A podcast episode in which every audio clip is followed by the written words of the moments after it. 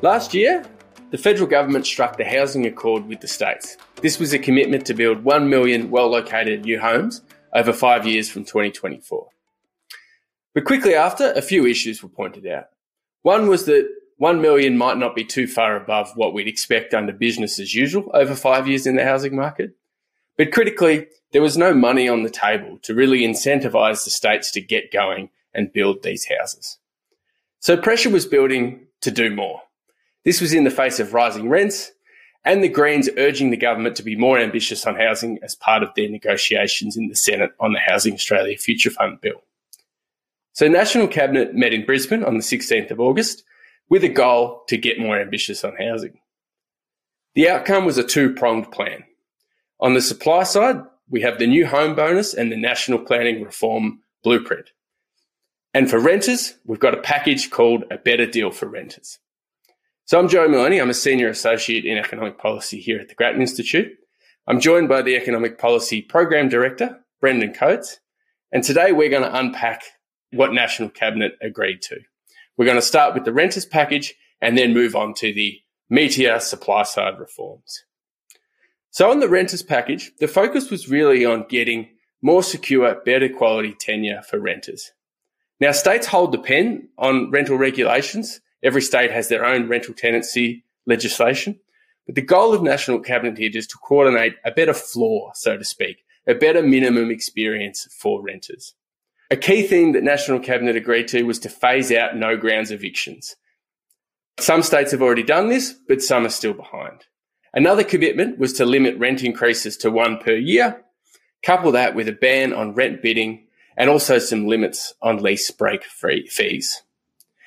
Now, National Cabinet didn't go down the path of harsher forms of rent control. The Greens were urging the government to agree to a two year rent freeze and then 2% rent caps thereafter. Now, we think rejecting that proposal was a good move. We think it probably would have done more harm than good. The fundamental problem we're dealing with is not enough housing to go around. A rent freeze would have frozen people into place that would have meant for people who have to move, say people fleeing domestic violence, they wouldn't have found a flow of housing to move into. And ultimately, what that means is that it would have risked more homelessness. And in the longer term, a harder 2% rent cap would have meant less investment in housing, which would have meant fewer, poorer quality rentals. National Cabinet also agreed to align some minimum quality standards for renters. These pertain to things like adequate running water, working stove tops, pretty basic things that you would expect in a habitable home. And then the package was rounded out by some special provisions for victims of domestic violence, some protections on the personal information that renters provide agencies when they're applying for properties, and the states agreed to consider options for more stringent regulation of short stay accommodations like Airbnb. We've got all this package to try to get a better deal for renters. Brendan, why do we need a better deal for renters? Thanks, Joey. Look, the short answer is because renters aren't getting a great deal at the moment. Housing is increasingly expensive in Australia and rents are rising particularly quickly. So we're talking about rent increases for the total stock of renters that have averaged about 7.6% in the year to July, asking rents for those that are actually going to market and trying to find a new rental property are rising much faster. And vacancy rates are at historic lows. And the reason why renting is becoming more expensive is because housing is scarce. The pandemic saw a really big increase in demand for housing from Australians. So while a lot of migrants went home as the borders closed, Australians demanded more housing per person than we ever have before. People wanted, as we are, having home offices at home so that you can do your job from home. People moved out of share houses, moved out of living with a family during the tight confines of COVID. Uh, and that meant that the amount of people living in each dwelling fell from 2.55 to 2.48 people per dwelling. Now, that doesn't sound like much, but you build that out, and that's based an extra 275,000 homes that we needed that we didn't need before the pandemic. And now migrants are returning as the borders have reopened. It's been very big in the press. So we saw 400,000 migrants as the Treasury estimate arrive back in Australia over the course of the last year. And there's expectations for another 1.1 million migrants, uh, additional migrants to be resident in Australia over the next four years that are currently here. And so while that's still below the pre pandemic trend, it's still a big increase in housing demand combined with the increase in housing demand from Australians. means that we're demanding more housing than ever before. And that's what's leading to rents rising as quickly as they are. But then in the longer term, who is renting is also changing. So home ownership is falling. We've known that for a long time. But the flip side of that is that more people are renting for longer and renting throughout their lives. You know, so between 2001 and 2020, the share of those aged 25 to 34 that were renting went from 40% to 51%. So a majority now rent in that age cohort. For those 35 to 44, age 35 to 44, it's gone from 23% to 37%. And that's including a lot of middle income earners these days. And so it's leading to a lot of people renting with kids. So the majority of single mums now rent in the private rental market. That wasn't the case two decades ago. Nearly a quarter of families, so you know, where you have kids that started at least five years ago, are still in rentals. And so that means that people are renting throughout their life at a period when they need more stability. Because when you're renting with children and you're renting as a family, you have stronger roots to the place in which you live. You've got the local childcare, you've got the school, you've got local sports teams, you've got this whole apparatus that you're building roots for your life. And the way the rental market works at the moment doesn't give you that security of tenure. And it means it's more costly if you have to move against your will, essentially, if your landlord kicks you out. And that points to the reason why it's important to improve the rental market improve security of tenure is because of the uneven bargaining power that exists between landlords and tenants. So, as a landlord, if I kick a tenant out of one of my properties or if I lose a tenant, I'm losing some rent, right? I'm losing rent and I've got to go through the process of getting someone else in. As a tenant, if I'm kicked out of a property when I don't want to leave and I haven't done anything wrong, the costs are much larger. I've got to move my stuff. I've got to maybe change where my kids are going to school. I've got to arrange this complex tapestry of life, rearrange it in order to, particularly if I'm in a major city, in order to continue living in a new property. And so what that shows is that today's renters need more tenure security and they need, frankly, better quality. The quality of the rental stock is not that great and the quality of the service that's provided to renters is often not great. We hear anyone who's rented will know it can be very hard to get a tradesperson in to come and fix something, even if it's quite urgent. That process is very slow. And so the quality of renting in Australia is frankly not what it should be for such an essential service. I think that's a really compelling case of why the modern renter really needs more assurance that they can stay in a place and make it a home for a prolonged period of time, knowing that they are protected from being kicked out against their will. So removal of no grounds evictions is a great move. But underneath that, there's still actually a lot of causes that can cause an eviction without there actually being grounds. So in Victoria, Queensland and Tasmania, a landlord can still kick a tenant out at the end of the first fixed lease, even if there's no grounds for the eviction. And then if a landlord wants to move into a property themselves, or they want to move a family member in, or that they sell the property, Again, these are all causes for evictions as well. So removing no grounds is great, but there's still lots of other things that can cause that uncertainty in a tenant's mind that can make it harder to settle down, make a home and build those roots in the community. So there's more that needs to be done to ensure that we're giving modern renters the security of tenure that they need. But there's a real, there's a limit here that we're bumping up against. Most landlords are pretty small mum and dad landlords with a lot tied up in that one or two particular assets. So 85% of the rental stock is owned by landlords with three or fewer properties. And when you have so much tied up in one asset, it makes sense that you would demand as much flexibility as you can get with how you manage that asset, what you can do with that asset. This speaks to the issue that we want more secure and better quality tenure for renters, but we've probably got a stock of landlords that aren't well positioned to provide that. So, Brendan, is there scope to change the landlords that are offering rentals in the country so that we've got more bigger landlords that can offer the security and quality that tenants need? Yeah, that's right, Joey. So, you know, landlords are human too. They have their own lives, that things change, right? So, if you're a landlord and you've got a huge share of your wealth tied up in this individual property or two, you might lose your job. You may want to move and therefore move into the property in which you're currently renting out. You may have a kid or a family member who you want to have move in. These are pretty understandable impulses when you're owning a property and your life changes. And so what's happening is that you've kind of got this zero sum game. those that are renting obviously want more security, and that getting that security comes at the expense of a landlord who is not well placed to manage the risks associated with, you know, essentially running a small business for one of our most vital services that people use in society, which is shelter. And so it's not surprising that with the market acts as it is today because mums and dads are not well placed to manage those risks. But there is an alternative. There is an alternative where instead of, in many countries, you don't have mums and dads owning most of the rental stock. You instead have institutions, whether it be government, whether it be not for profits, or whether it be private investors, large scale private investors, which is very common in places like the US. The value there is that they can offer greater security of tenure because the consequences of an individual moving on from a property are so much less. And the consequences of getting someone to rent a property and then they do the wrong thing are so much less. You know, so if you're a business that owns a, a thousand properties and one of them gets trashed by the tenant, well, that's not as catastrophic because you've still got another 999 properties that you are getting income on. And you know in your business model that, you know, the chances are you're not going to, someone's going to do the wrong thing. And you can offset that cost against all the other tenants.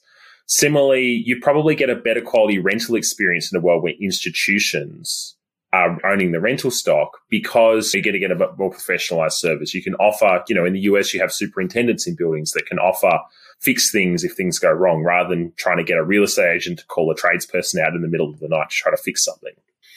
The issue is that in Australia, no one, institutions don't really own the market rental housing. That's very, very rare.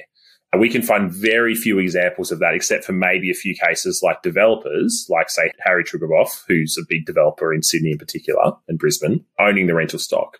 And the reason is because it's uneconomic to own market rental housing in Australia's institution because the tax settings make it uneconomic. So the biggest disincentive is land tax, which is basically we apply a land tax as a fixed proportion of the value of the land sitting underneath the property but we tax that at a progressive rate. So the tax rate rises the more property you own, the higher value property you own. And we apply that progressive rate on the basis of all the property that you own. So if you own a thousand homes, you are paying much more land tax than if those thousand homes are owned by a thousand different people. And given that there's tax free thresholds for land tax, a lot of single investment property owners fall under the tax free threshold and pay no land tax whatsoever. Whereas if a super fund owns all those homes, they're paying a lot of land tax. Now, we think that there's a deal here that could be done where the the state governments essentially allow more of the private rental stock to be owned by institutions. It doesn't involve coming in via a subsidy. It involves getting rid of this distortion in the land tax system, which was put in place in the 19th century to break up the squattocracy in the late 19th century in New South Wales and Victoria. So you got small scale rural farms as opposed to big squatters. But we could do that basically by offering a different land tax regime to large scale investors that say if you own 100 or 1,000 properties, where instead of taxing you on your total progressive land, on your total land holding, we'll tax you at a progressive rate even on each individual property you own. And it would remove the distortion that means that the mums and dads are willing to pay more at auction compared to an institution to own those homes. And the reason that is valuable is because it would lead to, over time, more of the existing rental stock being owned by institutions. And they are better placed to offer that security of tenure to tenants. And that doesn't have to take the form of longer leases. It probably takes the form of more tightly prescribing the reasons that a landlord could kick the tenant out. And as part of that land tax deal, what we would call a housing compact, you could also require the institutional investor, if they want to access that better land tax deal, to sign it to a more stronger set of tenancy laws that basically says if you want to get this land tax deal, then you sign up to a set of rules that says that more tightly prescribe the reasons that you can kick tenants out of properties. All right. I want to pivot now to the supply side of the national cabinet package because I think this is definitely the bigger part of the package and a lot of the things we're talking about would be better simply if there is more abundance of housing. Housing outcomes would be better across the board if we get more housing built. So this is really the key element. The core commitment in the National Cabinet package was a new target of 1.2 million homes over five years from July 2024. But critically, this was complemented with some money on the table to help get us there. There's $3 billion in the new home bonus. So that will reward states $15,000 for each house that they build over the initial 1 million target. And there was another half a billion dollars in the housing support program to help fund the connecting services in areas where there's lots of new housing being built. Now, the National Planning Reform Blueprint has laid out the broad directions that we think we need to go in to get this target met. So these pertain to planning and zoning regulation reform, more land release, more certainty, less delays in application processes, etc., etc. Now, all of this is with the goal to get more housing built in well located areas quicker. Before I move on to that, I just want to make a point that they also committed to improving building design and certification processes. Now, this is really important because if we want to build more homes in well established suburbs, it's really important that the community is confident that they're being built in a way that's high quality, that's making a positive contribution to the community. So on the supply side, Australia has about 400 dwellings per 1,000 people. When you put that next to other OECD countries, so other comparable countries, we actually are sitting right down the bottom. And more importantly, that number hasn't really changed over the last 20 years, whereas other OECD countries have added more dwellings per person. Now, this is important because it's not just population growth that drives how much houses we need to build. It's also people's preferences particularly in a post COVID world where we've got more people doing hybrid work, which means more people want more space to themselves, which means people are going to want to live in smaller households. So you need to build more, you need to build houses quicker than the population grows. Now, the key thing getting in the way of that are the rules that dictate what can get built where. These are land use regulations, and as you might expect, they end up restricting what gets built where. And the result is less housing, and less dense cities than actually Australians say they want. A key thing we're trying to do here is to stem urban sprawl. Continued urban sprawl is bad. It's bad socially, it's bad economically, it's bad environmentally. Infrastructure Victoria estimated that the cost of the accompanying infrastructure for a dwelling on the urban fringe rather than urban infill is about two to four times more. And the New South Wales Productivity Commission estimated that it costs about an extra $75,000 per dwelling to build all the accompanying services and infrastructure at the urban fringe relative to urban infill. We've got a clear idea of what needs to be done. But Brendan, why is it important that the federal government is setting the tone from the top here, that the federal government is getting the states together to come up with the objective and setting the tone from the top? Thanks, Joe. Well, the basic problem is that the restrictions that you've outlined are state responsibilities, right? Restrictions on land use planning determine what gets built where. But Australia is a single national economy. And so if any one state alone moves on housing by relaxing planning rules and allowing more housing to be built, it essentially exports some of that housing affordability to other states because people from those other states will choose to move to say, let's say Victoria does it, will move to Victoria because housing's cheaper in Victoria. You know, we see this already that a lot of people do, younger people do leave Sydney because of how expensive it is to live there. And the converse would be true if, if a state makes that cheaper, then they actually don't get the full benefit of that themselves. So there's a coordination problem that the Commonwealth government can help support. Also, if we do add to the housing stock and make housing more abundant, then there are probably productivity payoffs and the, the, benefits of a larger economy. And a lot of those benefits actually also accrue to the federal government collects four in five tax dollars in the country, probably close to three in five once you account for the GST that's given to the states. So if you're collecting most of the tax take from a larger economy, you're also going to benefit the most if more housing is built. So the federal government has a clear interest in incentivizing the states and putting money on the table for that benefit to reap that benefit for all Australians. Now, the plan itself, it's really ambitious. 1 million homes was the baseline, extended to 1.2 million homes over five years.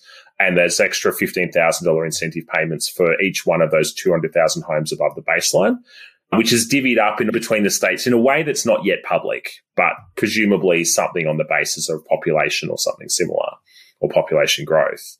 Now, if that plan is fully implemented, the potential benefits to Australia are pretty big. So if you build those extra 200,000 homes within five years, we would estimate that rents would be about 4% lower than they otherwise would be. But the thing with supply is it's a bit like going to the gym. In, in on day one or week one, it doesn't make much of a difference. But if you keep going for a year or two, it makes an enormous difference. And so the longer that you build small homes, then the longer, the larger the benefits are in the long run because you're adding in the long term a high rate of building translates into a much bigger stock of housing. So we would estimate that that 4% decline in rents after five years, if it's continued for 10 years, turns into an 8% decline in rents compared to where they otherwise would be. And that would be in a saving to renters of $32 billion in total over the decade.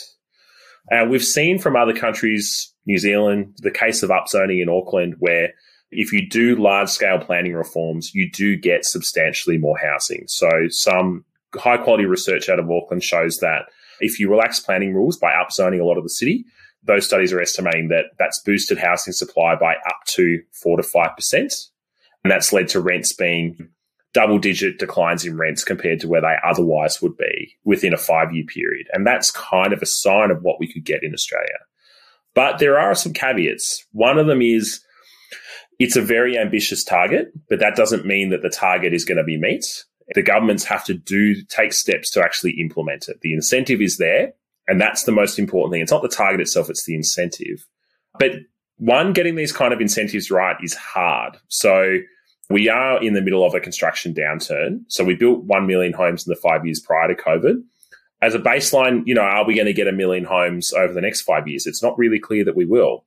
And so there is a concern if, depending on how the target is set, and we'd wait to see what the detail is, if a state is too far below that number, the incentive won't kick in until they've built substantially more homes than they're probably going to be able to. So that is one risk. So we don't know enough detail about exactly how the targets are set and whether there's any caveats around market conditions. There are also issues around the construction sector at the moment. So a lot of construction companies are going insolvent. Supply constraints have added materially to costs. Interest rates make that harder. So there's challenges the government's going to face in meeting this target, but the incentive is there. And if the incentive is real, it should prompt action from the states. And finally, we need more workers. So we've got these bottlenecks in the construction sector. And so the federal government should also look at construction pipeline or migration pathways for skilled workers in areas like construction. So back in the early 2000s or early 2010s, when we saw the mining construction boom, we saw a huge jump in temporary sponsored workers as mining companies basically brought skilled workers out to build those mines. We haven't seen quite the same spike so far on with temporary skilled workers this time around. And so I think there's something to look at in the pathways for getting skilled workers in areas like construction you know, trades into the country would be a valuable thing to look at. But ultimately, it's up to the states to actually reform their planning rules to get this done. Yeah, that's right. So we've got a target that's great. We've got incentives that's great. Whether or not we can get to the target is subject to a range of things that are outside our control. But state government should focus on what's within their control. Now, the specific barriers that get in the way of more housing being built vary state to state. The effect is the same, less housing in the places where people want to work. But the barriers vary because land use regulations are such a complicated web crossing state and local government lines in each jurisdiction. Now, you can think about this in sort of frameworks and processes. So, you know, every every state will have different frameworks that set zones and then overlays that go on top of the zones that dictate what can get built where. Then there's also processes. So when development applications get put in, sometimes they face a lot of uncertainty and they face a lot of delays. Now that that's time and money. So fundamentally, you know, what state governments need to focus on doing is getting the decision making done higher up and with more certainty. One of the problems with council decisions is that they're arguably unrepresentative in that council's job is to represent their constituents their constituents are the existing residents. Existing residents typically prefer their communities to stay and feel the same. Now, what's not being represented in that process are the benefits to people who might live in new housing were it to be built. So the higher up you take that decision making, the better, more broader view you can get of the costs and benefits. We've also seen, you know, in a few states that sometimes these local government decisions can be corruptible. Now, some point to high levels of approval rates at councils to try to dispel the notion that decision making at the council level is in the way of building more housing in desirable areas. But this kind of belies the fact that you won't put in an application for something that you won't, that you know won't be allowed anyway. It's those, those frameworks govern what gets applied for. It's not just what ends up getting approved that matters. Now, one thing that should also be said is that, you know, state governments should do the hard work to reform their land use planning regimes. But they could also, to get closer to this target, build themselves. You know, Brendan was talking a lot about the difficulties that the construction industry is facing at the moment.